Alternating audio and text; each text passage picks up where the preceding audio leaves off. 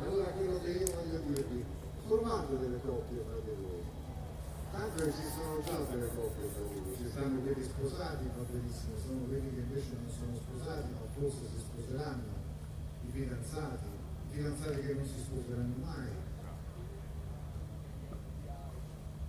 Poi ci stanno quelli proprio nascosti, gli amanti, che non deve sapere nessuno, qui tanto ormai. E quindi fate queste coppie, anche le